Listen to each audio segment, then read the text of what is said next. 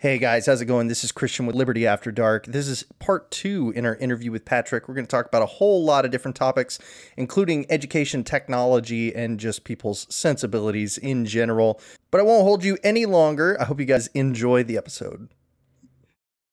I so many conversations. The the the theme of January 2021 for me is embrace the edge. Like take the edginess and just live it and and own it because it will break through to people. It will get you access to people that you hadn't otherwise. It will some people will scoff some people will get angry. You literally ignore them or use them for fuel. I know i'm just repeating myself but i heard another conversation that uh, how old are you? I am 24 okay um so i just turned 40 which is dumb. Uh Just flip it around. Uh, I'm like, I'm like a Gen X. I'm I'm a Gen Xer, and my generation. And now I'm going to sound really old because only old people talk about my generation, and this is a surreal moment for me. But uh, um, yeah. See, that, don't worry. derailed I, my brain just marv just wallowing in that for a second. I I won't call you um, a boomer. I promise. No, I'm not. Damn it. Um,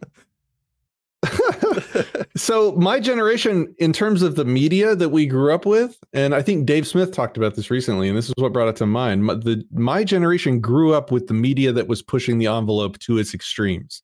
We had beavis and butthead which just literally just violated every social norm that you could think of every day when you saw the show. Like they pushed it and, until they got banned and then they kept pushing and never even once pulled a punch um, they pushed it so hard that even we were like, damn, is, is, is this too far? And then our generation was in that weird space where it was just like, no, shut the fuck up, tough up. Words can't hurt you. Deal with it. Live your life. Fuck these people.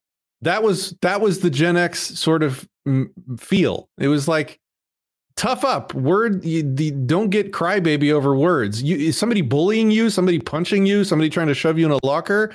Don't come crying for help. Fucking punch them back.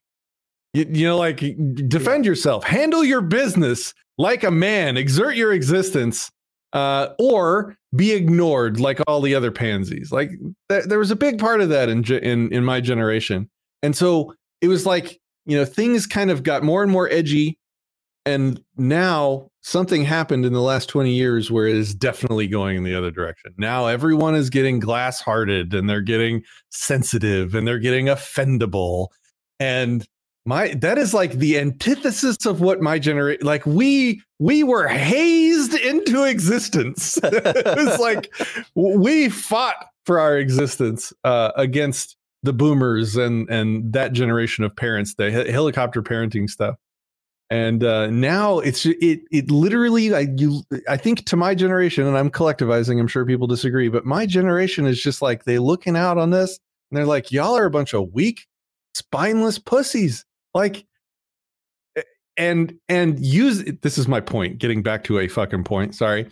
My point is that um the edgy language not only feels good to my generation but I think it might be the medicine that the current generation needs to toughen them up to break through this offendable nature that they have.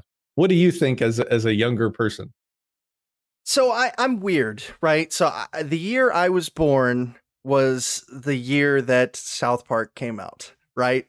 um, so that's to give you some perspective. I have always had a bit of a, uh, shall we say, darker sense of humor, right? I was never one to really shy away from uh, jokes that I probably, as a good person, should have said, like, oh, or at least society believes I should have said, oh, you guys can't say that. I was like, yeah, it's a good one, you know? and yeah, like, great example, like every joke about a Jewish person in South Park. Like, I'm not a racist person.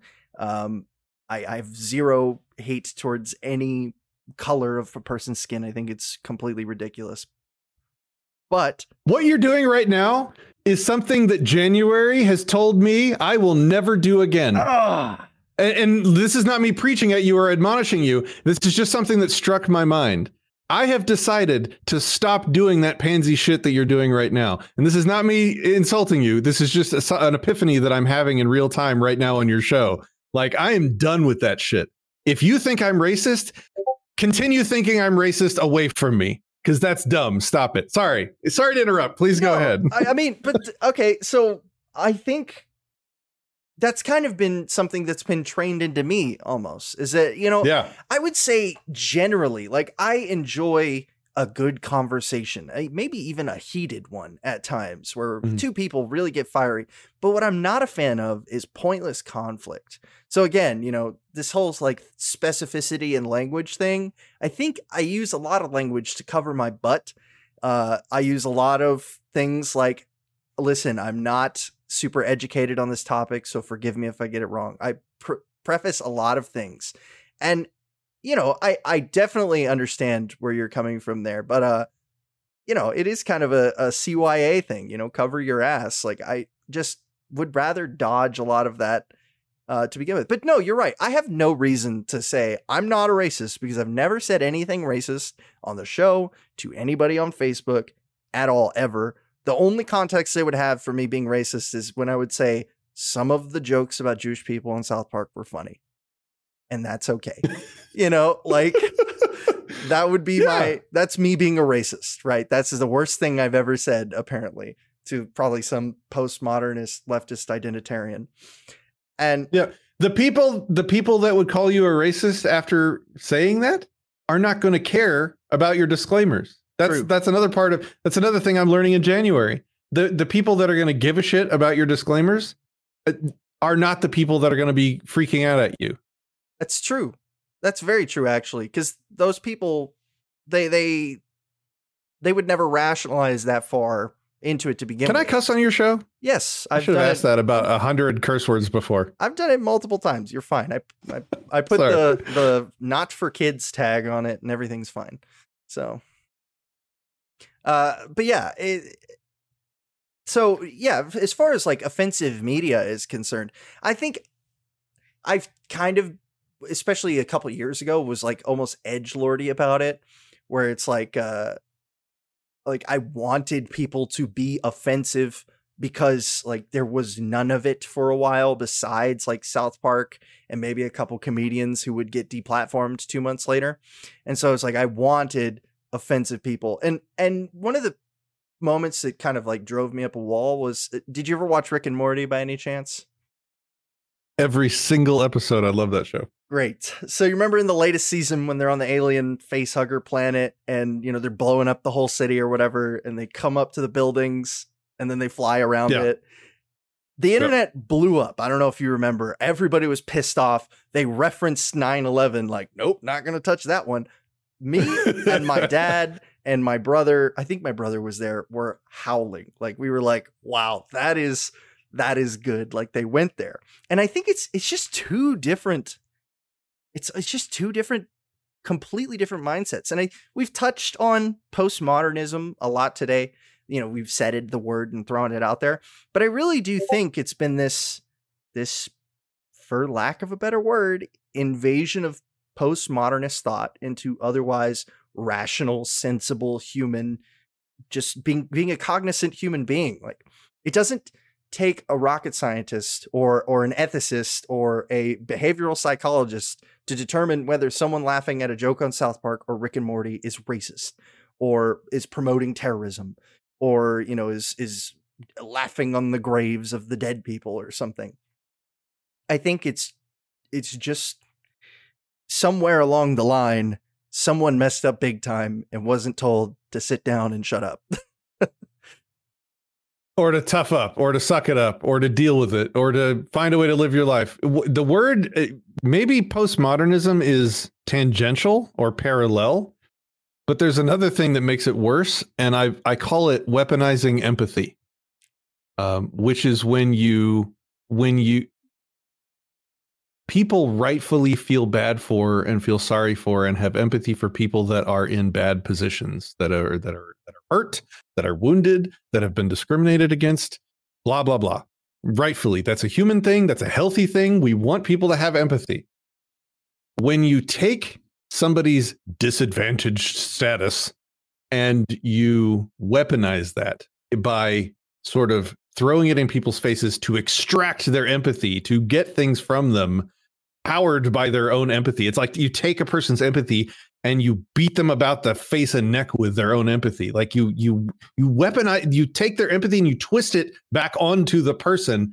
to get what you want out of them. That is one of the most vile, evil things that I can imagine a person can do. It is super manipulative, and it is all the left has done for decades. it's like, and they know there's power there. There, it, there's a there's a generator built into all of humans that just like if you feel empathy for somebody, you somehow subjugate yourself to people that are declaring themselves a victim and and to to prove that you care to prove that you're not a robot you've got to do what the people say you got to do to help the victims.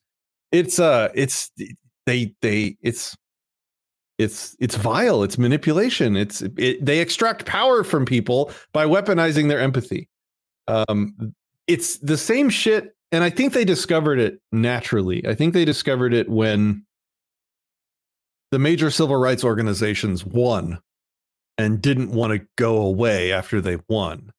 So like they achieved equality uh, between the sexes for women, but we don't want to disband these women's rights organizations because there's lots of money and power and political leverage in them. So now we have to keep finding victims uh, to justify our existence.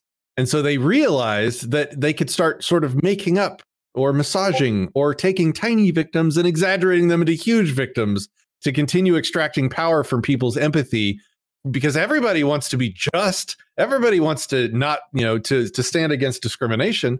And so they they learned how to keep themselves alive by jacking into people's empathy in a in, in a nefarious sort of way. And then the SJWs and the marxists and the postmodernists saw that and it just fits right in like they are all about the disadvantaged classes collectives of people and victim classes and uh, it's a, it's a marriage made in heaven. Well, you know, and feel free to interject if you think I'm going off the rails here. This is by no means like an original thought. I've I've heard people say this before, but I'm kind of formulating it in my head as I go. But I I do believe that social media has had a huge impact on the way stuff like this works because if you are a Gen Xer and you're growing up in your neighborhood and you know, you and the boys all watch Beavis and Butthead, and and one of them comes up and was like, "Hey, man, like that joke, that wasn't nice to X, Y, Z people." You guys would all be like, "Okay, sorry you feel that way," but yeah, yeah. At, at, best, to put it mildly, yeah. that's what would have happened. Yeah, yeah, yeah. at best, right? And uh, but now you get on social media and you were like, "Oh man, that episode of Rick and Morty was hilarious," and then boom, boom, boom, boom, boom, boom, boom, boom. It's a person. Oh my God, you just, you must hate all of the mothers who lost their children in 9 11, blah, blah, blah. Like, think of, think of the people, the firefighters who blah, blah, you know, and it's just this endless wave that just people are just like, holy crap. Okay. I did, I just thought the episode was funny. I'm sorry, you know?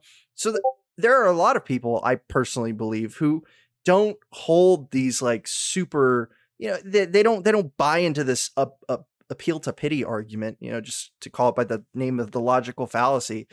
And they they more just conform for the sake of the path of least resistance.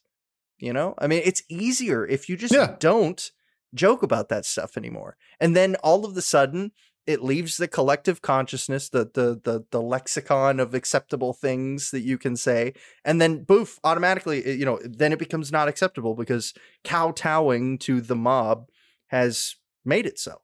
Uh, whether or not you explicitly said like, yeah, you guys are right, like that joke's bad or not, just not making them anymore is is in a sense just is doing the same thing. Mm-hmm. Yeah, it's like the the everyone 20 years old and younger needs to just hear like I, I don't know. It, they just need to grow up. Not 20 years, like 30, 40 years and younger. It's just like grow up, guys. Be an adult. Words aren't going to hurt. They're, only hurt your fifis if you allow them to. Yeah. You get to choose. What is it? Offense is taken, not given. Mm-hmm. You know? Yeah. It, it, it's just it i think maybe the like i i've participated in this too for the past 10 years. You know i've been careful. I watch i've watched my words. I've walked carefully so as not to offend people needlessly. I'm at a place now in january 2021 where i think the antidote to the world is a little bit beavis butthead style you know. It, it's time to like bring comedy back. They have murdered comedy they have slayed it in its sleep. Coup de grace. Comedy is dead, uh, and and we need to bring it back. And we need to bring uh, uh, like offensive content back. Um, I don't know. I, I don't know what what else do we do? Do we we continue playing the game until it's offensive to say anything even tiny, you know, like slightly edgy? I don't want to live in that world. No thanks. Yeah. Like, and and especially you know not to get too topical but especially with the the modern political landscape it seems like once something becomes deemed socially uh, unacceptable it then must be legally penalizable you know um, if you make a racist yeah. joke you should be you know fined or whatever you know name xyz crazy legislative idea or or something true. If you misgender someone, that's like a an affront to their rights to be properly gendered, or you dead name them, or something like that. Um, and, yeah, I, am done. I, I will no longer. My empathy is no longer weaponizable. If you are a victim and you're feeling bad for yourself because you heard something I said, I literally will probably just ignore you. Like it's just not worth it. And it's probably the healthiest way to approach it from like just just a personal level like without you know because then just pushing pushing it away is is probably like i said the healthiest thing because then you don't have to deal with modifying your own behaviors. Potentially you know if if you enjoy that particular side of comedy you know what are you going to do? Either stop watching it not share it or whatever. Um that's happened a couple times where i've posted something you know back when i used facebook and it was like oh man, I I really don't like this. Like this is making fun of these people, and they're really important. And I was like, well, I mean, I'll post another one tomorrow. So if you don't want to see this, like, I don't care. Like, unfriend me or yeah. something. Like this is who I am. So it's it, I think you know that's just a social media way of basically saying the same thing. Um, but I, I do think there is there is a you know problem that I agree very much. Like, it's important to have a you know self-awareness so that you're not one of the assholes that actually is all those stereotypes like yeah. you know i've i've done a lot of introspection over the past 10 years and i'm I am perfectly confident that I am not a racist, and so you know, I, and I'm not a sexist. Um, I try and adhere to reality, and uh, and if you think I am, uh, I don't. I I no longer give a single shit. I'm just done with that. I'm done with that whole thing. See, if you haven't hired at least 75% women in all of your companies, you're actually not adequately, you know, uh, making up for your benefits as a male. So I'm going to have to check you on your privilege. So maybe women need to get better at engineering. Oh, bam. Went straight into it. I like that. Did, didn't, didn't, that was a joke. that was mm-hmm. a joke. I'm sure. oh man. And even your size matters mug. If we're going to talk about people being triggered, your your your mug that says size matters. there are there is someone out there where if you posted a picture of that, listen, okay, yep. that's that's very offensive to people with genital dwarfism and I don't appreciate you saying that because you Wait, that's the name? That's the name? I don't know. I just came up with it on the spot. I have no idea. oh, that's probably the name. I'm googling it right now um yeah it, and then those people you know okay glad thanks for sharing your condition with the entire world. Goodbye. That's the name. That is? That's the name. Oh well look at that. Rare diseases.info anyway. The more you know kids. Mm, shooting star comes over your head. Uh, I, I mean I, I feel like i'm just beating a dead horse at this point but I completely agree with the the sentiment and the words and the entire thing of your of your line here that that bringing back good comedy would be great. Um, the fact that to, today, you know, remember the Netflix special Dave Chappelle did that pissed everybody and their mother off. That's tame. Yep. That is tame comedy. That is not offensive comedy, not even close, and it still triggered half the planet. So, uh, yep. Maybe that's you know maybe it is a baby steps thing. We got to kind of like reintroduce people to the fact that like words cannot physically harm them and are not violent. Uh, but it, it is an uphill battle. Look, I, my atoms are only stuck together for a few more years in this universe. I don't. I have any interest in holding people's hands back into comedy. Uh, I say we just start now. I, let's advocate the end goal, and you know, take any compromise along the way. Um, just be done with it. These people need to grow up. They're acting like infants, and they're you know thirty years old. It's dumb. So, I this is an interesting thing. so, I, so call yourself. So call yourself a war slave. Oh, yeah. Do that because it will create conversations that would not have been had otherwise. Exert your existence. Do it. Yeah. I so we're coming to the towards the end of our of our scheduled 2-hour block, but I wanted to kind of uh pivot. It, it's your time limit, not mine for the record. Oh, well, hey, I you know, just going off of what the calendar said, but uh to kind of pivot this just a little bit into uh a, another direction. Um, and and forgive me, I need to reclaim the idea that I had there. Um, it's on the tip of my tongue. Um, God, I hate when I do this. I hate it when that yeah. happens. It happens. It happens to everybody, and it's really I hate it. Yeah, uh, totally. So I'm sorry. Uh, Alex Sanders said, "Don't Google that." I'm pretty sure that was to the genital dwarfism comment there. Oh, I I did um, Google it. Yeah, yeah it's, right, it's right here. Look. Uh oh, there it is. Oh man. Oh, that's terrible. Oh. Guard. Oh, I'm sorry. I'm hit I'm hiding my own screen. There we go. Wow. This is an actual thing. I I just Yeah, it's an, it's, it's an actual thing. Yep. So okay, uh, so I'm I'm back where we are now. Um Yeah, I was trying to buy you time. See how that works? Yeah, exactly. I wanted to pivot I'm, I'm a host. I know the I know the pain. Oh yeah. Thank you. I wanted to pivot all of this back kind of where we were a second ago, but also where we are now. In the conversation of getting out there, getting the message out there, right? Um with the issue of deplatforming, right? I, I think, and I don't want to put words in your mouth, so I definitely want to hear your thoughts on this. But from my perspective, I try to play the game as much as reasonably possible because I I do care that you know Liberty After Dark exists on on these platforms and people can see it. But at the same time, I've I've set up like a line where I like I'll never compromise on my principles to save the channel or something. Um, and I just kind of want to get what your perspective is on is very relevant topic. So I'm I'm interested to hear where you're coming from, the perspective wise. Yeah, they're about to delete Anarchast.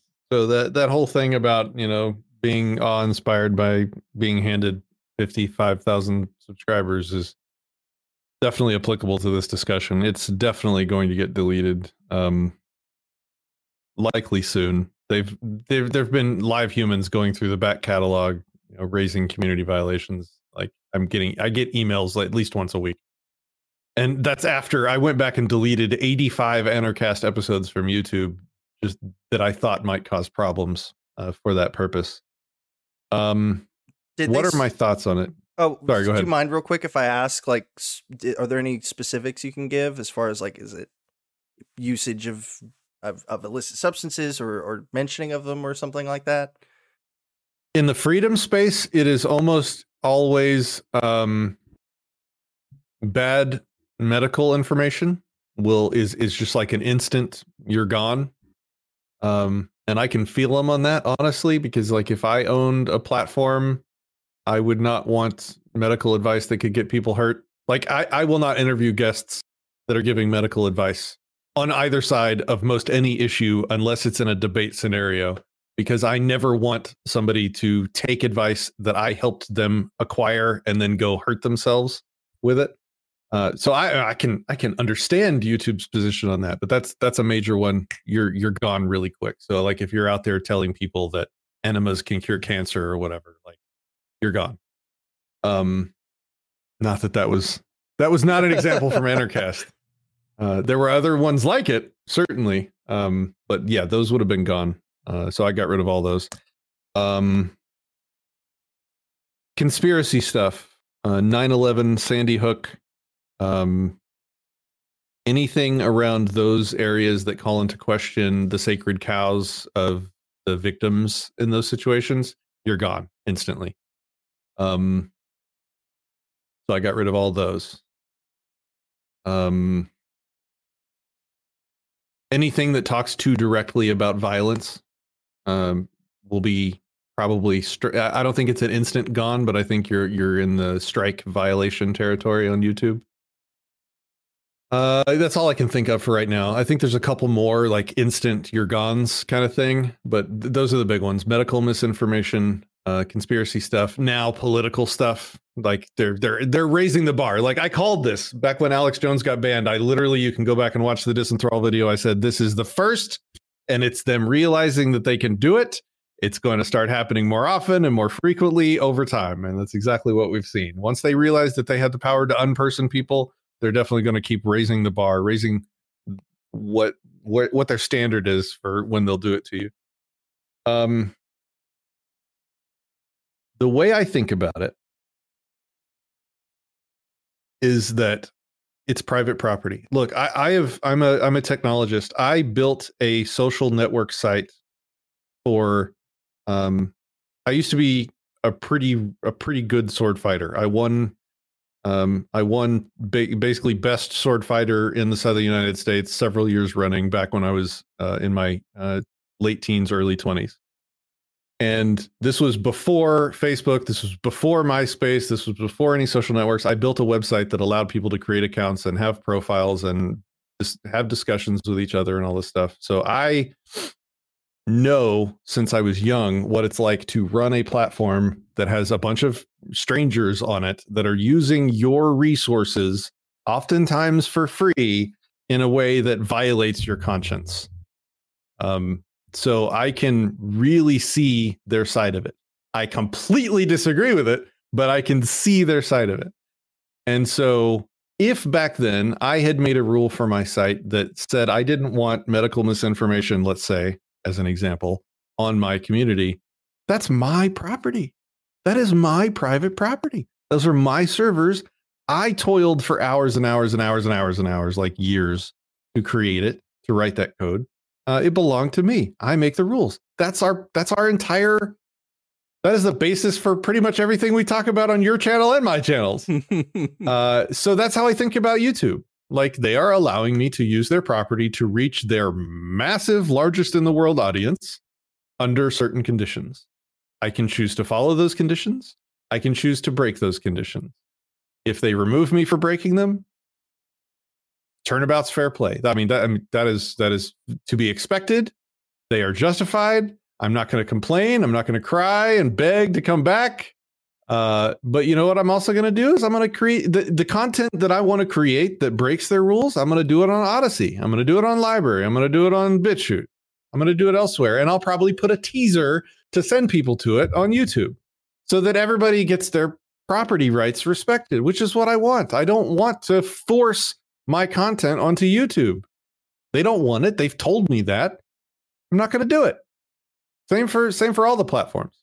Well, okay, I'm going to bait you a little bit here just cuz I've heard you talk about this very recently, but for people over here listening today, but but Patrick, they get tax money from the government because, you know, they they get subsidies and so we own them, right? Because it's my money. Were you were you watching the Twitter discussion lately yeah. or are you talking about you are with yes. with uh, Kinsella? Yeah. yeah. I'm I might have him back on to continue through that discussion. Really? Because I think it's a good one. Yeah. Um I mean, I've I've had him on like once, twice already to talk about it, but it's just like we, it can't. It the topic won't die. Um. So, if we take it back to um, sort of my conception of rights, that they're mutual reciprocal understandings, uh, if I'm going to respect someone's rights, I'm going to require and demand that they do the same for me. And if a if a person is um, taking property that has been stolen from me and making it their own and spending it as if it were their own, why on earth would I give a damn about their property? Like, why would I continue reciprocating with somebody that's going to run away with my stolen money that you know the government handed them? Uh, and that's the case I've been making to Kinsella, and he's made some counter arguments that I think do not hold up. That's why I'm probably going to invite him onto the show. Um, and I, I don't want to get too too deep into it with him not here to defend himself. But of course, the gist of it yeah. would be the the gist of it would be look, uh, he's basically making the everyone's tainted argument. You know, everyone has some kind of uh, money from the government, therefore everyone is going to be a criminal, and everyone will not reciprocate rights with everyone else, and we have a war against uh, from uh, uh, from all against all, or something like that, is what he said. Um, and he's got a good point. There's a lot of messiness, like when when when thievery is involved, when coercion is involved in any situation, the situation becomes more messy and hard to uh, determine the reality. Like that's just what coercion does. When you violate people's consent, shit gets messy, and oftentimes it's so messy that proper restitution, full restitution, can never be made. It's just impossible because it's gotten too messy. And that is certainly the situation we're in with the government. And so, to Kinsella's point, he, he's definitely right about that. Like, there is no answer that anyone could provide that would suddenly bring into focus the massive interwoven spiderweb clusterfuck of theft and redistribution of stolen funds to people that then spend it, that then spend it, that then spend it, that invest it, that get dividends, that invest those dividends. Like, it is impossible. It would be impossible to provide a lens to correct that distortion.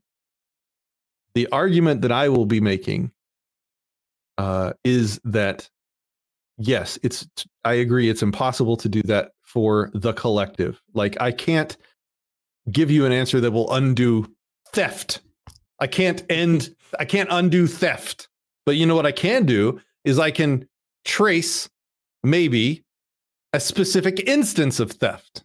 Like I don't need to solve the collective concept of theft, but if I, Patrick, can show my uh, tax extortion form and show the specific dollar amount that was taken from me, and then I can also show the specific dollar amount that, let's say, Amazon took in stolen property from the government. Well, now it's a very specific case of victim, uh, explicit theft amount, explicit uh, shared culpability in the stolen assets from the theft crime being given to a specific person that becomes specifically in that instance a co-conspirator. I will that be possible for most theft? Absolutely not. But it doesn't mean that we couldn't on an individual basis make that case. And also his one of his, the things that he said again I'm I'm not going to do this a- anymore after this because he's not here to defend himself but he um he says that everybody it's it, everybody is tainted. Um myself and my uh closest friends uh, are very careful about our professional um relationships about our job relationships about um the things that we do to make sure that we don't interact in a way where we benefit from stolen money so am i currently tainted Absolutely not. Not in any way that I can think of. And maybe he's got one that I haven't thought of and he can tell me, but I've been very careful uh, to, to not take stolen resources, to not take jobs where I make money paid for by government sources, things like that. Uh, so, anyway, en- enough beating him when he's not here. No, yeah, and and to be fair, I, I put the voice on, but I'm not. ma- There are lots of people who make similar arguments, and I'm not making fun of of him or anybody specifically, more just for the bit. But uh, there, I did the thing where I prefaced what I was saying to make sure I didn't hurt anyone's feelings again. Um, in, hold on. I'll- to walk back what I said earlier, in intellectual discussions, I think that's valuable. But in racism and shit, Yeah. tell them to grow up. that's fair. Yeah. Sorry, go ahead. Just to make sure we're all operating on good faith. That's fair. That's yeah, yeah, yeah. um i i so i kind of wanted to probe your brain a little bit on this and i've well one thing i wanted to say is that i've heard a lot of people make the argument that we're all oh yeah i use the p word. Um i wanted to i've heard a couple arguments that say like oh well we're all culpable for government theft because you use roads don't you? Because that's, that's made with stolen money. And uh, i think that's pretty easy to dismiss but i i've you know maybe that could be one case where someone could try to make the argument that we're all benefiting from governments stealing of other people. But one thing I wanted to get your perspective on that's actually become pretty recent in my social group as a college student is that a lot of people are getting subsidized loans, yada yada, blah blah blah. And you know, some of these people have careers. And what what is your perspective on people who take I think it's a bit pragmatic, but usually I say that word in a super negative way, but I think in this case it does have a little bit of utility. And that's where, you know, they are net negative. All of us who have jobs are net negative to the government, right? Uh, unless you get a bunch of money in from subsidies or whatever. And uh, some of these people will say, like, well, look, I can get a, a loan subsidized for this amount and they'll still owe me 40, 50, 60, 70, 100 plus thousand dollars in back taxes. Like, why am I supposed to feel bad for getting a little bit of financial compensation from their program? Like, and you know, you'll see the counter argument, not to go ahead and answer my own question, but you'll see the counter argument all the time that, like, oh, well, that's my money. But I do agree that we're at the point now where this spider web, like, you just have to look at it as like a pot and, and your your dollar amount is in there somewhere, but like you can't trace Patrick's dollar to this person's subsidy. For all you know, it could be their tax dollars that are directly paying for their subsidy, right? Uh, so th- yeah. I'll I'm done prefacing. I'll let you go ahead and talk now. Yeah, money money is fungible, right? So I couldn't say that you know uh, Amazon got a new 600 uh, billion with a B dollar contract that will extend over several years. To um, Amazon serves like 60% of all government servers is on Amazon's cloud service. Ooh, they get fat paychecks from the feds. Yeah. yeah. Um so I, I can't, you know, certainly say that, you know, every penny that is extorted for me in taxes is handed to Amazon. You know, certainly money's fungible. So do you look at it as a percentage? Do you look at it as a specific dollar amount divided by the number of dollars the government pays out? None of that is worth spending my brain power on. Um, what it comes down to for me is uh, personal relationships and rights reciprocation. I am going to give a shit less about Amazon uh, if they ever get robbed or trespassed or stolen from or uh, you know, whatever. I, am going to give a shit less about Amazon's rights because they give uh, less of a shit about mine. That's that's the sum total for me. So like uh, you know, obviously, I'm not going to go and try and rob Amazon to get my tax money back. That that would be uh, counterproductive in the extreme. but um, yeah, I mean, like I, I just try and recognize, like, if you're one of the people that takes large paychecks from the government, then you're one of the people that uh, deserve less respect from me in terms of rights. Um, when it when it comes down to the specifics, you really have to do a like. I get specific in my life because I care uh, it's really important to me to make sure that um, I never become a uh, a drain like a, a net tax beneficiary. Like it, it, that is important to me. So I look at my books. I look at my outcome, my out my my output. I look at my income. I look how much I'm extorted. Um, it's far more than I, I, I'm paid and I'm sure it's that way for most people. Also, you have to think of things like inflation. Something like 30% of all US dollars in existence was created in the past 12 months or something like that, which is kind of mind blowing to think about. Um, I don't think anybody's coming to, to, I don't think anybody's caught up to that fact yet that all of your money just lo- it was devalued 30% in a year. Um,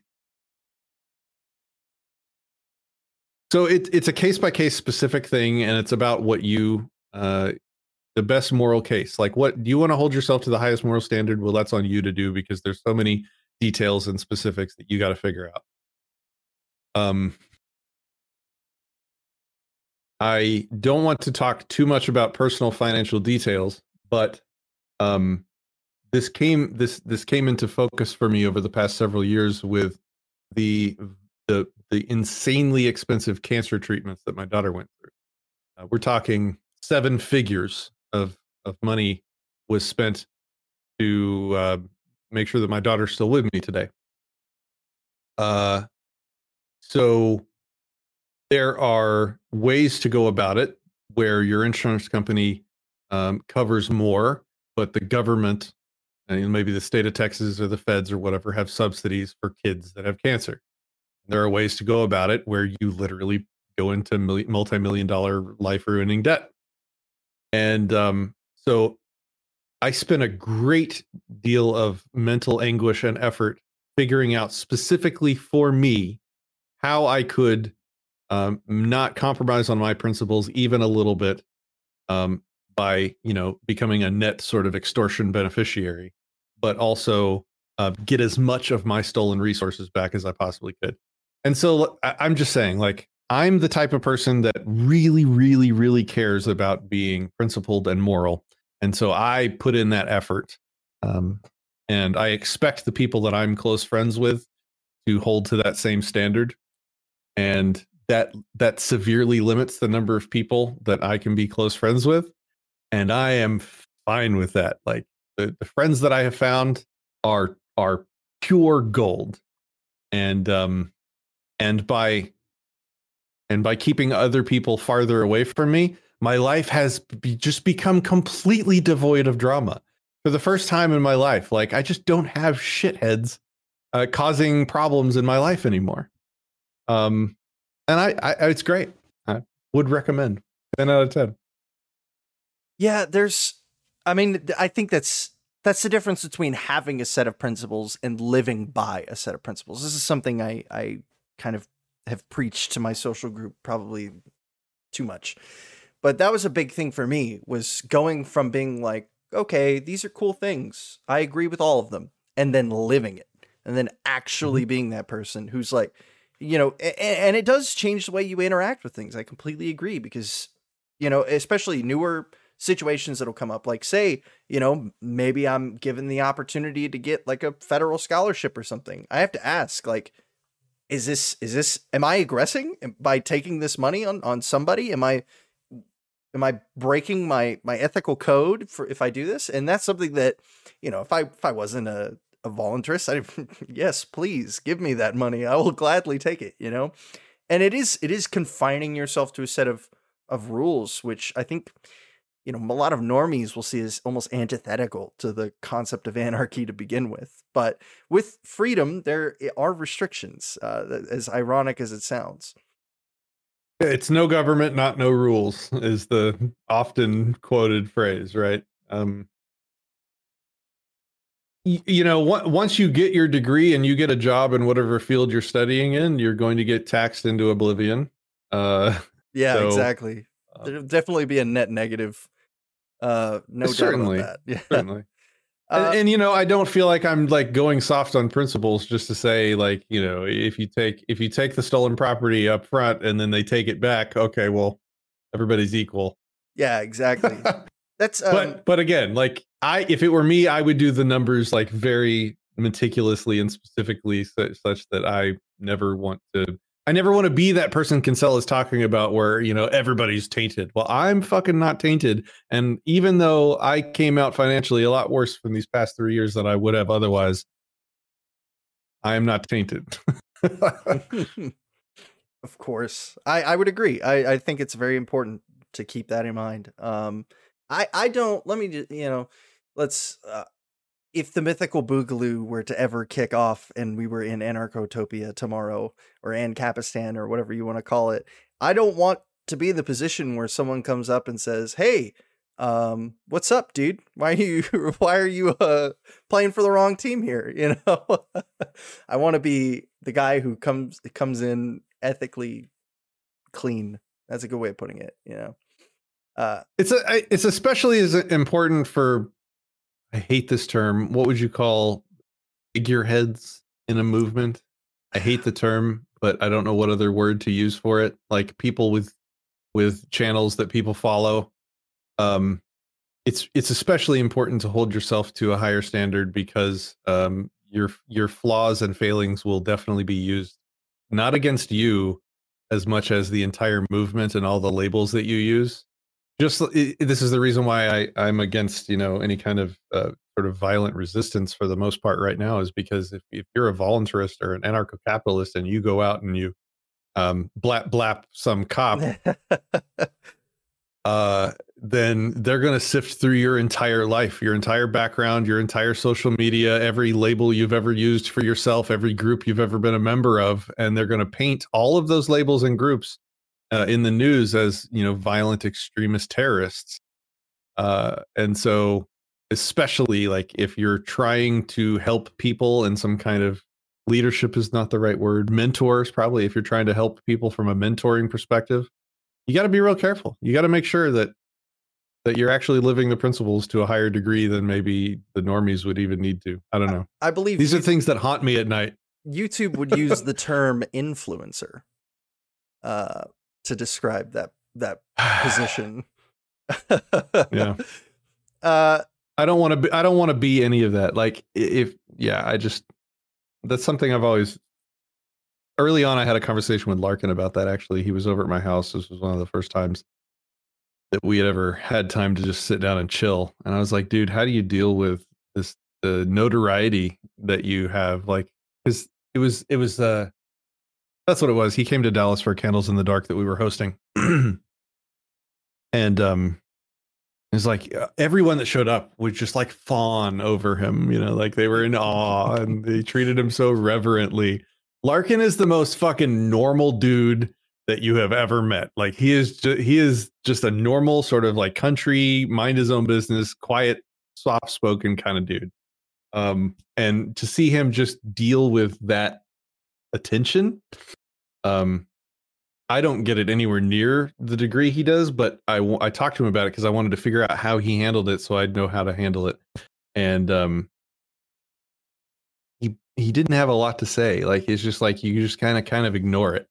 Just gotta kind of like you gotta appreciate that people have appreciated your words, and just kind of l- leave it at that. Like if you take it any farther than that, if you like let it come anywhere near your ego, then you're fucked. Yeah, you know, I can see so, that uh yeah so it's just like and and i've always had a problem taking compliments and um some of my friends have tried to talk to me about that uh, about why that's a problem or why they think it's a problem and how i should work to get rid of it but i kind of appreciate that flaw in myself because when people compliment me like somebody said some in discord recently they're like patrick saved my life like I have never cringed that hard in my entire life. And I didn't say anything in Discord.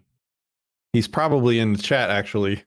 But like I can't take that. I don't want it. And I don't want to lose the part of myself that can't take that. Like because it's not about us. That's the whole freaking point. Like you don't need a leader. You need to lead yourself. And that's the, that's the unique thing about the stuff that we tell people. We're not like saying, follow me to victory, follow me to a better life. We're saying, don't follow me. Follow yourself. Make your own decisions. Be free. Don't let anybody else make decisions for you either. Uh, so yeah, it's not it's not about us. And I, you know, I appreciate like. So I'm rambling again, but like, um, when I met uh, Napolitano, it was briefly. He probably won't remember it, but you know, I basically in a very short message just needed for myself to tell him the impact he had on me. And then I instantly saw that coming at me from other people. And I realized, God damn, that's awkward. Like, like he doesn't, he, you know, he, these people aren't going to know you from anybody. And you're like telling them these profound ways in which they've changed your life. And uh, how do you take that? And, and I realized, look, it's, it's, it's also not about me, even in that moment. It's about them needing to express the thing that they wanted to express. It helps them to tell you what you've done for them. So I just kind of like take it and I appreciate it and I treasure it and then I I remember it, you know, it has nothing to do with me, I guess. Uh, I just want to say two things real quick, and then I, I want to hop right back into where we left off. But uh, one, if you're in Flote, I understand that they've been having issues with the stream, and I'm sorry. Uh, the video and audio podcast will be posted later, uh, so you guys can catch anything that you missed. Uh, two, if you guys have any questions, now would be the good time to start sending them because we're going to start heading in the direction of wrapping up for sure. So uh, post them in the in the chat box if you guys want to have any burning questions. Uh, up to you guys. But Uh, I mean, I, I jumping right back into where we left off. I mean, I did the same thing to you on this show, this very show. I mean, I, I I'm not gonna lie. Like you were a part of my journey t- towards where I am today as a voluntarist, and you yeah, know, like- and and my butthole contracted about 3.7 millimeters when you said that. Like Yeah. I, I've just gotten like if I the only I sorry I did to interrupt. I just it's so. uh, What do you do with that? Like I this is this is what I'm setting out to do to get people to come to the place that you just came to. So it would be dumb of me to like not want people to tell me that. But it's also like awkward because I really I'm bad at compliments and I don't. This is this is whiny bullshit. So I'm gonna stop. it's I'm just, Gen X, right? Fuck off. it's- just not in your nature. and but I do think, like you said, it is a useful tool to keep yourself humbled, which, you know, not that it would ever happen, but if I were ever in the position where people were fawning over me like that, I hope that I would have the same integrity to not let it get to me. Um probably will never happen, so hopefully won't have to even cross that bridge. But um I you know, I do th- I, understand where you're coming from though. Like it's a character trait that's you you may even yourself find annoying or other people find annoying, but it can be useful. And like you said also, I I used to say a lot when I was in my phase of endless hypotheticals on the show where all we would do was talk about the nap and hypotheticals is it. I'm I'm building a toolkit that you can apply to any situation to where you can take the formula. Where is the aggression? Who is causing it? You know, and the- you can take this formula and apply it to whatever hypothetical situation you could possibly want and then go from there. You know i'm not here to lead the you know quest to ancapistan or anything just to educate. That's it.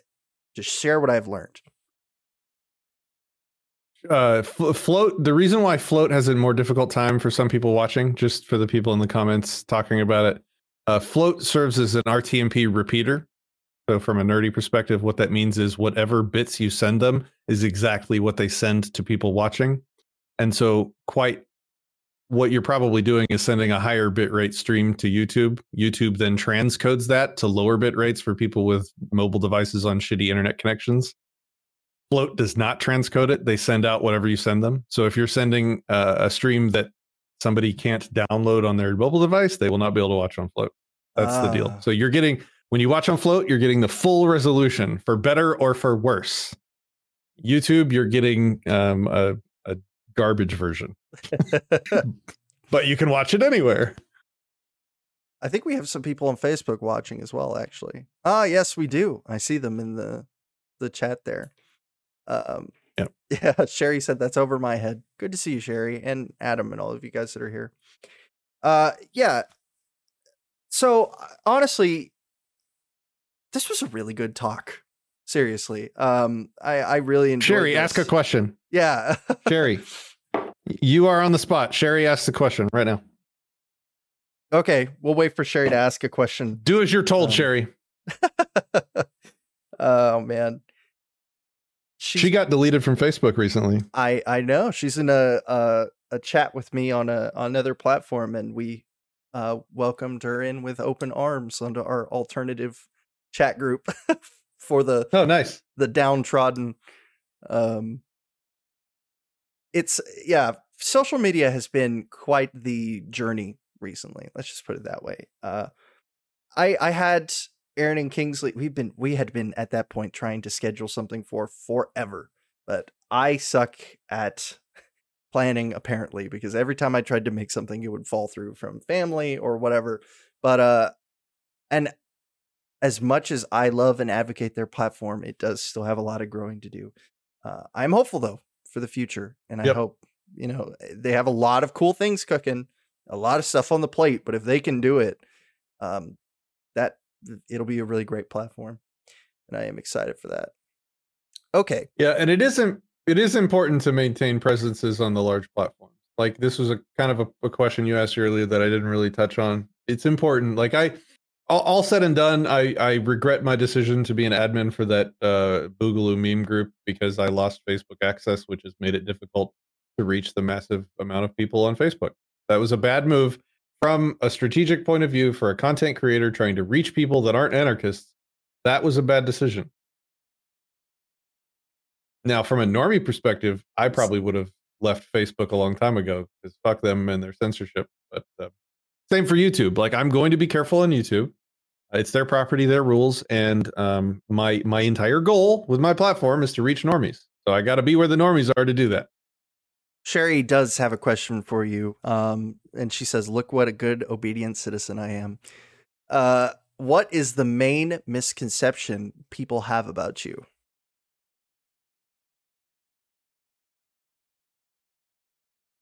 That I have all the answers like people approach me a little bit with that reverence that they approach that I saw them approach Larken with, um, where they don't want to question or challenge me because um, they don't want to appear dumb against my all-knowing wisdom of everything moral philosophy. Uh, that is not the case. Um, in fact, that is like a thing that gives me nightmares. Like one of the, and I've talked about this a couple times briefly, but one of the biggest things that gives me nightmares is that what's happened to Larken, he exists in a bubble of people that agree with him and that think he is an oracle. Um, and so they don't challenge him and they don't tell him when they think he's wrong. And what that does to a person um, is they stop getting negative feedback on their ideas and concepts. And the negative feedback is what improves your ideas and concepts and positions. When you are wrong on something, you need people to tell you when you're wrong so that you can have that debate and that intellectual clash. And so it terrifies me when people treat me like I'm I can't be wrong. Um, or that they just assume I've already figured everything out so they don't even they don't risk asking and looking dumb. Like if I ever have a bubble around myself like that, that is my nightmare. Like I want to shatter that. I am, and so that's why I tell people often, like, look, guys, I'm nobody special. Uh, I'm I'm really good as a IT entrepreneur. Um, uh, I have put a lot of time and effort in studying into moral philosophy and thinking about this stuff. That does not mean I'm always right. I am not special if you have if you have had an idea uh, that you think breaks something that I've said or that proves me wrong, I want nothing more than for you to not let that go. I want you to approach me. I want you to tell me. I want you to respectfully, not like an asshole talking to Twitter right now. But um like I want you to contact me. Tell me. Give me your challenges. I promise I will treat you politely with the respect that you treat me when we have these discussions uh, because because if I have an echo chamber around me, if I'm in a bubble, then I could be totally wrong, dude. I could be way off into la la land, just thinking I've got everything figured out, and I think this whole anarcho-capitalism thing and voluntarism and the non-aggression principle and the my definitions of uh, what rights are and who gets them. I could just be off in la la land, thinking I'm right because no one will tell me I'm wrong or show me how I'm wrong. That is my nightmare. I never ever want that. So that the thing that people, at least from my perspective, inside behind my eyeball eyeballs, uh, that people uh, have a misconception. Like they just approach me with way too much reverence. I'm a normal guy. Like treat me like a normal dude, please, always, ever. Uh, I make I make raunchy jokes. Uh, I say fuck, and I like a good meme, and I can be wrong sometimes. I you know uh, uh I I think how what how do I put this without sounding like a total fop? Um not that it's intimidating, but like so from someone from my perspective who who would put you on the list, you know, again, like I'm not oh Patrick Smith or anything, but like who would put you on the list of people who was a part of my foundational upbringing in, in anarchism, right? Like it's it would be hard for me to come at you like, oh, well, Patrick, I think you're wrong about this because we agree on so much. Uh, and and you know, like whether or not that's you influencing me through your videos or whatever, and uh, but you know, like one of the things that I thought about when I was gonna have you on the show is like, hey, like, is there anything like really deep down that I want to be like, Patrick? I think you're wrong about about this thing about rights. And it's like, well, not really, because and and so I, I just I think the reason that I'm saying this is because I, don't think always like people are just like you know uh I feel like I'm stepping over myself now because I don't want to like freak you out or anything. But I feel like there are times where it's just like I have to understand the Here. fact, you know, I'll, I- I'll go away now. You can say whatever you want to say, and I, I'll be uh, embarrassed uh, in in peace. I have to understand the fact that if someone was to come to me and I was to be objective and they were like, hey, where should I go to talk to a person who knows the most out of ethical philosophy or moral philosophy and and yada yada about voluntarism, you or this other guy, Patrick Smith? And I'd be like, you should probably go to Patrick. Like, you know, sure, I, I know my way around the NAP. I can tell you some Rothbard. You know, I, I've I've read Spooner. I can, you know, we can go through these things, but just as far as like experience and and time putting in the work, I can understand why people are maybe a little like, ooh, I don't know. Like I'm just a dude, you know. I don't, it- but just like you're just a dude, you know. I think there is a a little bit of a paradigm there. But Sherry made a comment uh, that I think is very important, and I'll just read the first line. But she says, "I think that's what happened to Molyneux," and I don't think you're ever you ever have to worry about getting to that point, or at least I won't let you because I will never let you turn into a Molyneux without saying something. And and you being that person in my life that will not allow that to happen makes me really appreciate your presence in my life just so you know. Like I, I it's not lip service when i tell people i want you to call me out when you think i'm wrong. Please because i will lose my mind if if i don't have people doing that something that i thought and I, if you if you need to end the show you know say so but i've got i mean we, we No. I, i've got several more things we can talk about if you want Go for it. Yeah. what what what about the audience? You guys want? Are you are you done? Have we worn you out yet, or you want to keep going? I I Give, us, could- give us. Uh, Yeah, I go could- ahead. Sorry. No, I was just saying I could keep doing this. I I'm in the suit, you know, for as long as the people will listen. you got all dressed up. Um. Okay, so one thing I was curious about, um, and let me let me set this up with a, a little bit of backstory. So, um, my whole life I've been the type of person, and I said, and I talked about this with Hotep Jesus. I've been the type of person that when somebody tells me how I have to achieve something or how I have to go about doing something, I just try doing it my own way anyway. Like I don't care. That's the process that you've defined. That sounds slow and dumb and inefficient. I'm just going to try and do it this way. And um, honestly, most of the the major successes I've had in my life have been because of that thing about me, where I just do it. Uh, I I subvert the entire official appropriate process for achieving something, and I just end run it. That's just how I do. Uh, and I would suggest most people try that and kind of go their own way uh, and not follow the path that everybody says to follow. Uh, but one of the ways in which I did that is with my uh, career in technology. So I did not even finish my sophomore year of high school.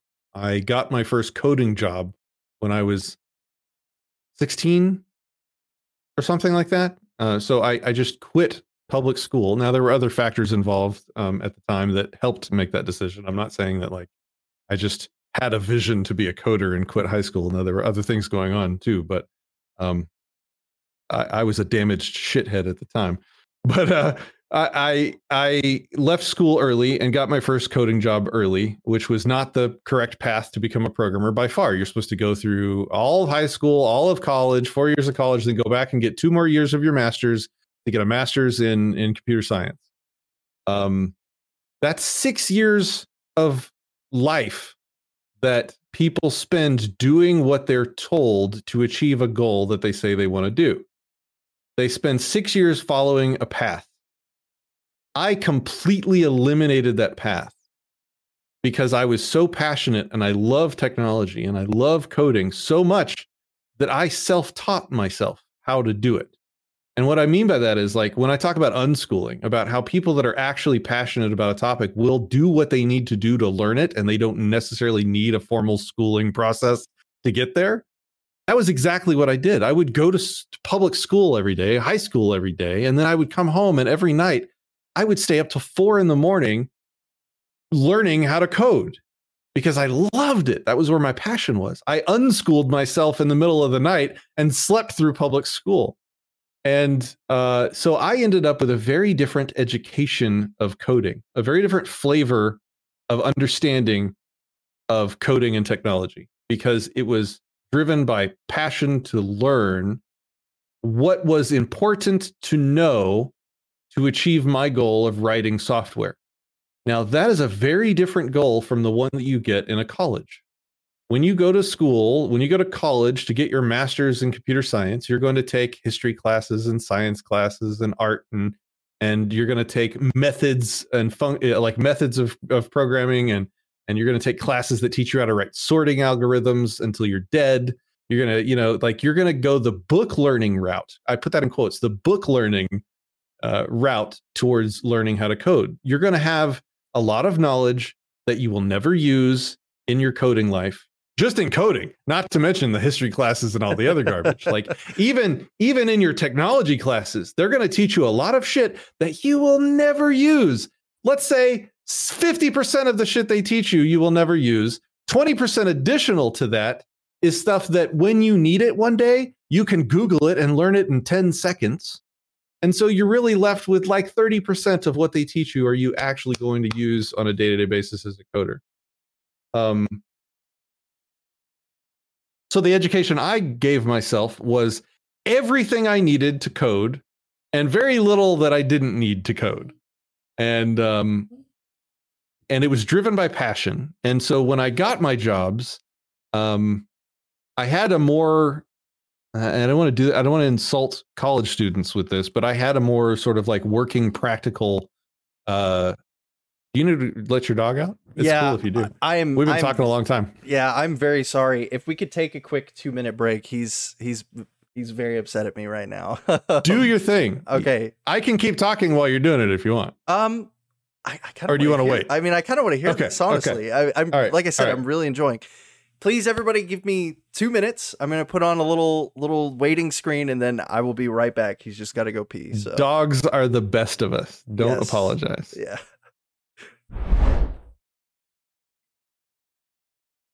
Come on, bud. Woo. Let's go, buddy.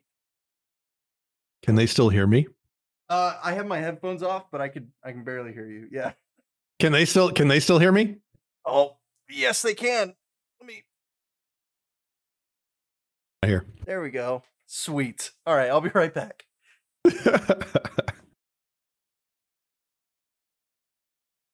Keep talking about coding screw Christian. That's funny. Um, anyway, so I'm setting all this backstory up because I'm going to ask him um, what he thinks the difference is in a formal book learning uh, philosophy track and um, a self-taught one, which is what I had. So I'm going to try and relate this conversation with technology as an analogy to philosophy.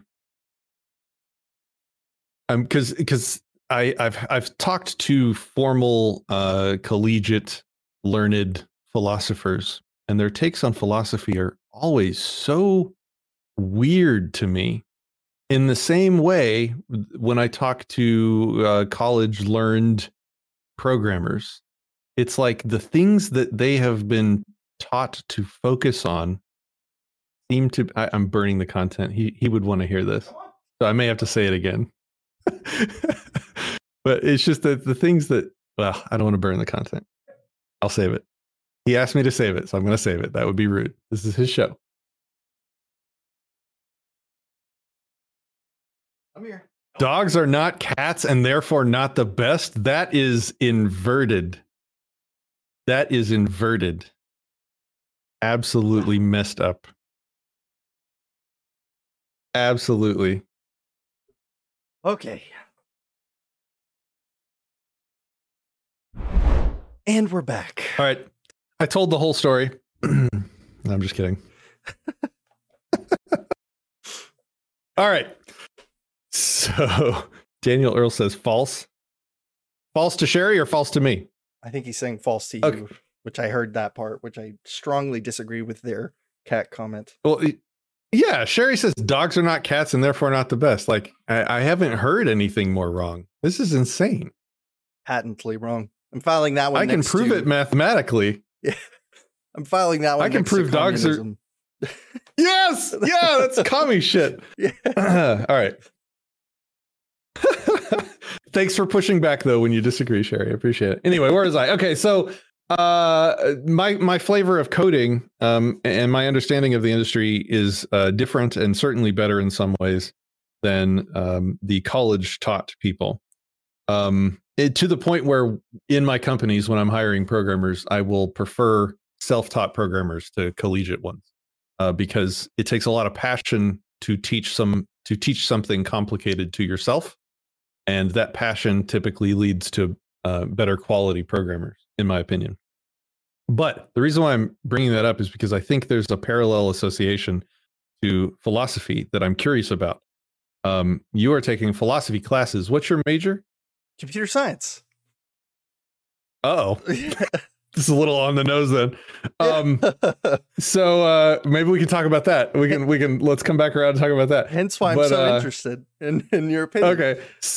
So you're taking philosophy like a minor, or are you just taking philosophy classes because you're interested, or what? A minor. It's for a minor. I, I have to have one as a as a STEM major, but uh, I was probably going to take some of these anyways to fill out elective slots. Because what else am I going to do? Take pottery, basket weaving. Isn't know? that silly? Isn't Yeah. that silly?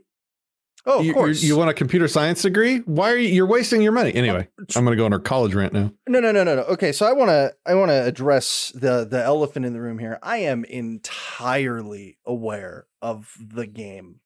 A hundred percent. It is a game. And something I don't think I give my stepdad enough credit for is that he he taught me when I was really young about the idea of the game. And he's like, look, I get it. XYZ thing is messed up, but there is nothing you can realistically do about it besides this or or usually there's some alternative option that's way riskier. So I am 24. I have essentially no career history. I have Mhm. zero desirable skills outside of fixing death machines. And so I had to ask myself a serious question and that was do I just go for it or do I take the safe proven path to get the job and then from there I can build out to be wherever I want. Sure. That's a long con game, right?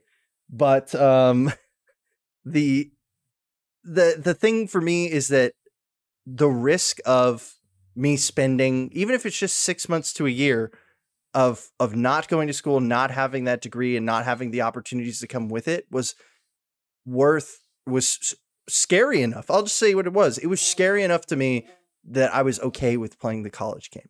You know, I mean, like I I did the military. I can do college just fine. I came out of that all right, and so uh, yeah. that's the way that's the way I saw it. Um, because there are a So lot when of I- when I- but The the the analogy I wanted to get your input on is um to see if you had any insights on was that when I talk to uh, college taught programmers, the conversation is is sometimes like weird, where the things that they are focused on, the things that they've been, taught to focus on when designing systems or analyzing systems, is different. Uh, is like things that are I see as unimportant, tangential, um, or just just weird and confusing.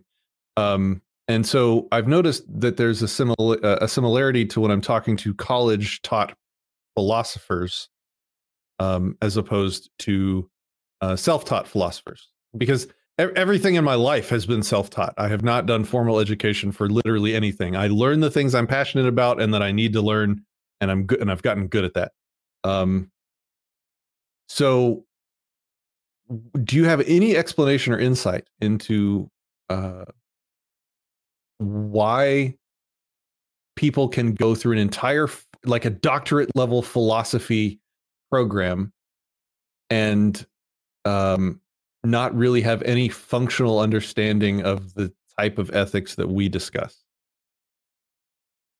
sorry, I have to. Uh, yeah, eh, that's I mean, really. It's because when people go into a philosophy, like this is especially true for majors. With minors, they kind of encourage you to like, oh, be your own little philosophy flower and bloom into whatever you want to be. But in a philosophy major course, you spend a lot of time on history. You spend a lot of time on analyzing old dead dogmas that nobody believes in anymore. And you you there's there's a there's a notion between the difference between knowledge and skill. And this is going to sound super boisterous because I love this stuff and I'm going to maybe make myself sound a little inflamed, but I believe understanding ethics and philosophy is more of a skill than it is a knowledge base. Of course, you have to know what the first principles are, but to be able to understand why those make sense, to be able to put the links on the chain together from point A to point B, problem, ethical solution, require requires a, a problem solving set of skills that a lot of people don't have. So you will get a philosophy major that has studied hundreds of hours, read so much of ancient Roman texts and could quote everything from the Apology or or tell you every other line from whatever Marxist Lenin they decided to put in that that semester's reading material or whatever. But it doesn't mean that they understand how that person even got to where they got. It just means they know, okay, well, this person believed this because this. How did they come to that? That is the skill that they are almost all missing. And I think the same thing is for programming. They're taught, okay, use this sorting algorithm for these situations. Not, okay, what is the most effective way for me to fix this problem? I am very sorry. My dog is, I don't know. Don't apologize. yeah. I can, um, I can, I can barely hear it. Okay, cool, cool. It shouldn't be coming up on the stream, but I just wanted to make sure. Um, so yeah, th- I, I think those are very interlinked because you're teaching people a knowledge base without developing a skill set. Anybody can learn the syntax for programming. Learning how to take that knowledge and use C to do more than say hello world, to solve problems requires solving problems. Learning how to understand and create and maybe even improve upon or or test rigorously ethics requires you to understand the skill set of being uh, of, of, philosophizing. I know that's not even a real word, but you get what I'm saying. yeah.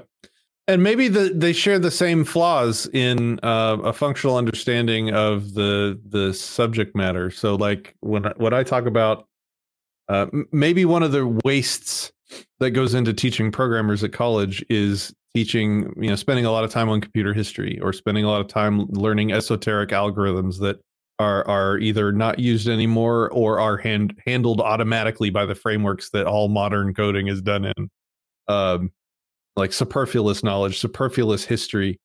Um, probably it, it sounds like you're saying the same the same issue happens with philosophy majors. Yeah. Also when you graduate as a philosophy major um, your target, your end goal is generally just to become a professor of philosophy, right? What other jobs really are there for that career path?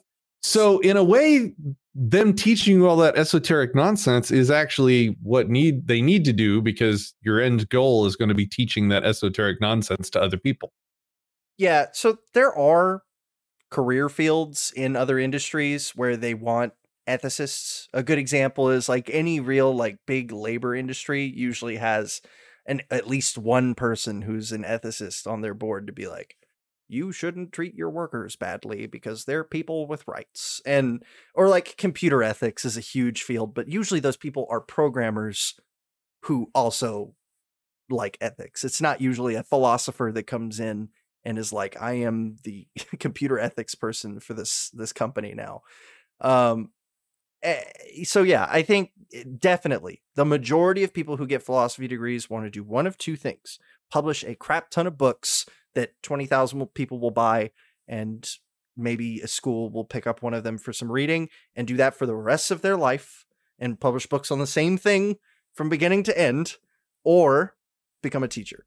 That is most of the people I know who are philosophy majors. One of them uh, was very transparent. He's like, I just want to develop my philosophy and write a bunch of books. And I was like, cool. Mm. I mean, if that's really what you want to do, I mean, sure. You know, it's one way to get it out there. And that, but that, that predisposes them to uh, Marxist style ideologies because that's how they're going to get paid once once they graduate and get a job. Oh yeah. So to same same problem that uh, sort of the conflict of interest or not conflict of interest. It's sort of like the thing that perverts psychology is that um, to become a psychologist, you have to be sort of an order follower, path following, uh, hoop, jump througher. And so once you graduate and become a practicing psychologist and you find a patient that is an anti hoop jumper througher that, you know, resists conventions and goes their own way and uh, you're going to suddenly cr- make up a disease called um, uh, oppositional defiance disorder, which just means somebody not like them. you know, that kind of stuff. There, there's definitely, yeah. And there's definitely a lot of, it is a self perpetuating cycle in a way. There, certainly, especially with the whole college to professor route, you know, like that, that pipeline is, you know, it's well defined and uh, very intentional in its construction. Uh, eh, I I do f- like I had a really hard time my first semester with programming doing C++ because on the first couple assignments of the year because uh, I'd known a little bit. I'm not going to pretend like I know a lot about programming, not in the slightest. I would, if someone gave me a basic problem, it would still probably take me a while to solve it. But even going into this class, I knew a lot more than what was going to be the whole semester. And so one of the first couple of problems that he gave us was very simple things like make a calculator to calculate sales tax for all of these purposes purchases or whatever. And so I did it and I turned it in the next day, whatever. It took me, you know, maybe 30 minutes at most. And I got a zero. And he said, Well, that wasn't the way you were supposed to do it. And I was like, But it calculates the sales Ugh. tax and outputs it in the exact format that you wanted it. And he's like, yeah, but mm. uh, we we haven't talked about. Uh, I, I, don't remember. Oh, I used the classes. That's what it was. Uh, he's like, yeah, but we haven't talked about classes yet, and you made classes for sales types. And I was like, so you did it in a more advanced way than he wanted you to. So he, it's not like you did it in some dumbass backwards squirrely way that was, you know, technically correct but really shitty programming. You did it in a better way than he wanted. Oh, yeah. See, I hate that. I hate that. I do as well. I hate it with a burning passion. But this is the route that I have going for me. And I don't, you know, unless I today committed to like, I am going to spend the majority of my free time that I would spend either reading or dicking around or doing something else to learning programming with the fullest intent of going to leave school and get a job. I don't know if that would be a viable option for me, you know, at this point. It's almost like I've boxed myself in now. Like I'm so far into the process, I might as well just finish. And uh, cause you know, I'm a junior at this point, like I'm over the hill. You know, it would almost take me just as much time to get competent in C at a level that would be useful to anybody. Are, I feel like. Are you trying to become a programmer? Yeah, you're a junior in college and you would have trouble writing a program? That's what you said a minute ago. Of course. Well, I mean, it depends on what the problem is, but not like, you know, a calculator that counts sales tax. But, you know, like if someone Like you should you should basically be almost a master at this point. Like no. you should know what you're doing. Bachelors bachelors of computer science are not masters. Not not even close. They they understand fundamentals um, they can they can eh, describe to you how computer logic works pretty well but that doesn't mean that they i'm telling you like there's an experience factor to this that you can't replicate in a school you can't like you can assign as many homework assignments as you want that say make this random thing that some customer wants and this is your project right but there will always be something different that you haven't seen before. And like you said, sometimes it's as easy as a Google search. Sometimes you're missing a core piece of knowledge that you didn't even know you needed, which so mm. I had to do a project with computer vision doing eye tracking. And like some people did just fine. Me, I obviously was missing a huge something somewhere because that project kicked my butt. I spent so much time on Google just blasting through as much stuff on computer vision as possible. And it was like, it was just, you know, it was one of those things where it was like, how, how many times is that going to happen to me? Like, is that going to happen to me on the job where it's like someone's like, hey, man, I need you to fix this or, or do this right now? And it's like, well, I have no fucking clue how to do that. You know? Yes. Yeah. Yes college should be teaching you how to handle that. Not less even about coding. College should be teaching you that's the core skill of programmers yes. is to walking into an insanely complicated situation they know nothing about and figuring it out. Like that should be what college teaches you. Yeah, it's really good at teaching you syntax. Mm. You will never miss a Yeah, semicolon. that, that was my read on it. That was my read on it. Like it, fr- from the outside, interviewing self-taught versus college programmers. That was my read on it. That's what I thought was happening in college. yeah. It's true. It's true. And and It, if you need a mentor, let me know. I'm happy to help you. I who, Actually, code though. I don't like. I don't give a shit about the you know, boring stuff. who who doesn't need a mentor for something, right? Seriously though. Um what was I going to say? I was going to oh crap. Um What lang- What languages are you learning? Sorry, we're getting really nerdy, folks. I'll I'll, I'll move on. I'm just Um, curious. What what languages are you focused on? Python, C++. Um, I've done a little bit of Ruby on Rails. HTML I've learned on my own and CSS, but that's, that's some people don't even count it as a language. It's so simple. They But- are. yeah, Yeah. exactly. Yeah. Um, and uh, a little bit of assembly. I had to take. A, I'm starting a class on assembly. I don't really like it, but you know that's just me being blessed with the, all these high level languages that I've been working in. Um, mostly just that though, actually. Um, a little bit of Java script, sorry, JavaScript specifically. Um, but other than that, that's it. It's uh yeah, C Python, JavaScript, HTML, CSS, Right which don't count. So at least there's something. Yeah, well, I say that, but Sh- Sherry getting thirsty in the comments again. She does this to me all the time. I'm glad to see she does it to you too. I don't need a mentor. I need a man. There it is. Oh, geez. Uh, did you take the What class else? where you write a program that takes fractions of pennies that are rounded off and deposits into a bank account? No, I think we skipped that was a that movie. one. Oh, that's the Super. That was a movie. Okay, yeah. What would be a good Genius. language slash book for me to learn coding, dude? I mean, the, eh, eh, learn one and then you can learn any of them. Like I don't I don't care what you pick. You can eh, the basic logic is the same behind almost every language. It's just learning different syntax. I thought programming was the hardest thing ever, and then I learned Python, and then all, all these people were like, "Oh, C is so hard. You'll it's going to take you forever to learn it." And it it was like this. It's like, okay, well, I use this, and it has to end in semicolons, and I write my if statements like this, and it's all fine. You know, I hate that. I hate that you started on Python. I think that is a garbage language, and that's heresy to say. I know, but it's just I, the the the tab indentions for code blocks. Anyway, we're getting way too f- focused. No one's going to watch this. it it We we can we can talk shop on coding later. Okay, yeah, that works. Someone Uh, out there might benefit from it, so I'm not opposed. But yeah. Okay.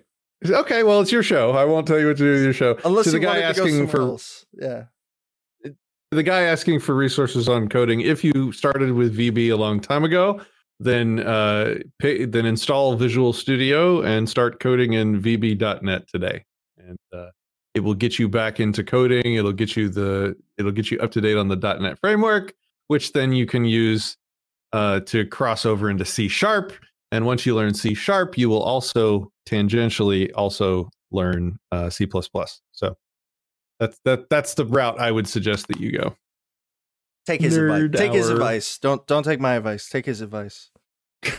Career advice hour. Let's Yeah. do it. Ask your questions. Only for technology. Oh man. yeah. To be honest with you though, um my selection of career was also extremely um as much as I, you know, I used to hate this word, but I just have kind of accepted the fact that a little bit of it isn't everybody. It was very pragmatic because I didn't know what I wanted to be when I grew up. And I was about to leave my position as a war slave. They were about to grant me my freedom. And uh I I know I knew that I enjoyed computers. I had learned, like I said, a tiny itty bitty little bit because I was interested enough to learn some HTML and CSS. But uh so I knew that was something that I could at least succeed in if I applied myself. But what I I didn't I, I didn't ever have like the burning passion for typing on the keyboard. I liked solving problems. So sometimes I'll get frustrated with code itself because like I can see the solution, but I can't make the the clickety clacks on the keyboards do exactly what I want it to do, right? I'm sure we've all run into this, but I enjoy having it's it's empowering. I think that's a way to look at it. Like these computers are fantastically powerful machines if you know how to use them. And to be able to say, oh, well, why doesn't this exist? Oh, okay, I'll make it. Is something, is a skill set that is extremely powerful, liberating almost, one could say. And to me, that was, that was too good of a deal to not at least give it a shot. And so far, I've been enjoying it and it's been great. So you, you nailed it. Eh, eh, we're coming up onto a point where I think everyone is going to have to become an entry level programmer at some point, even just to really fully utilize their own devices after a certain to a certain extent. Like, think about it: cryptocurrency uh, is a world government is a world changing government eliminating technology that you could code. Uh, it's really pretty simple technology. It's not a lot of lines of code, even. Um, signal messenger, encrypted communications that can't be censored. God, that's powerful stuff. You can make that. Um, you can join the project right now and contribute to it if you want it. Um, yeah, it, it's super powerful stuff. I think you nailed it. Yeah. But when I started doing it, I just wanted to have control over my own computer. Like this was back, uh, back in my day. Uh, you know, when you still had to dial into uh, another computer's modem to use a BBS to yeah. talk to other people, and in JPEGs downloaded, you know, it took like five minutes to get a picture. It's very hard to fap to that, let me tell you. Um, that's the beauty of being an anarchist. There's no expectation that, um, you know, I'm going to always be wholesome and whatever. But anyway, so uh, back back then, it was more about just having control over my own computer. And um, what I found was exactly what you found. Short, shortly after, the entire world was ruled by coders. If you can code, then you can change the world uh, in the face of governments. Like you can change, you have the power to make a government irrelevant in an area. Like Uber is a good example. They wrote an app that invalidated um, a long, lengthy list of taxi laws and taxes and regulations. Uh, they they eliminated an entire industry effectively. Um, and there's even like a I don't know if it's still around, but there's even like a decentralized uh, Uber alternative that really? can't be regulated. Um, I don't know if it's still around, but there was. Um, yeah, man, it's just powerful, world changing stuff. Yeah, I. And then we also need people to write the calculators, so that's good too. Of course, yeah, exactly.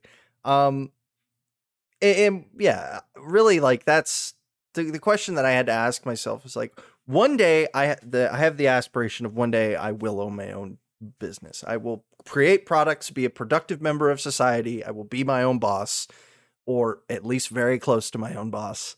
And uh, I, that that's that is my goal. Your Corvette was your goal. Having my own business is my goal. I really don't care if that business is making websites for people. I do a lot of graphics design stuff already. Maybe that's my niche, whatever or if it's solving these bigger problems, working on cryptography for you know the latest encryption algorithms or whatever for for messaging. That is my that is my Corvette, you know. And I, I let me suggest let me let me suggest a refined version of that. Yeah, like don't just say own my own business. Set a profitability target, um, because you could literally like register a business tonight and be a business owner. Like that's pretty ambiguous hold yourself to a standard of a revenue like pick pick a revenue number and then uh, achieve that and set a set a, a year as a goal by 2030 i will revenue x measurable attainable goals right that's a, the, the yeah the way you're quantifying it i guess or or and then it. and then and then bust your ever living ass until it happens yeah that's the that's the real part of it. Anybody can set a goal. It's getting there. That's the the the hard part. Especially when there's all these nice toys that I can buy instead. You know? Like I saw a really cool takedown AR-15 pistol. Man, why would I invest that time and money into something that could be useful for me when I could get a nice cool takedown AR-15 pistol? Come on. You know? All right, guys, that's going to do it for part two of our interview with Patrick Smith. I hope you guys will come back and listen to part three or part one if you haven't already for some reason. Uh, yeah, there's going to be one more part. Sorry, just file size limitations. I got to cut it down. It'll be a little bit shorter than the last two have, But uh, like I said, I hope you guys enjoyed it. Make sure to check us out on your social media platforms and subscribe to the podcast on your favorite podcast provider. We're pretty much everywhere. So if you're listening to this now, go ahead and hit that subscribe button if you enjoyed it. We got plenty of other content, over 40 episodes now in the backlog that you can go take a look at. But yeah, that's all I've got for you guys. So I hope you have a fantastic rest of your day and take it easy.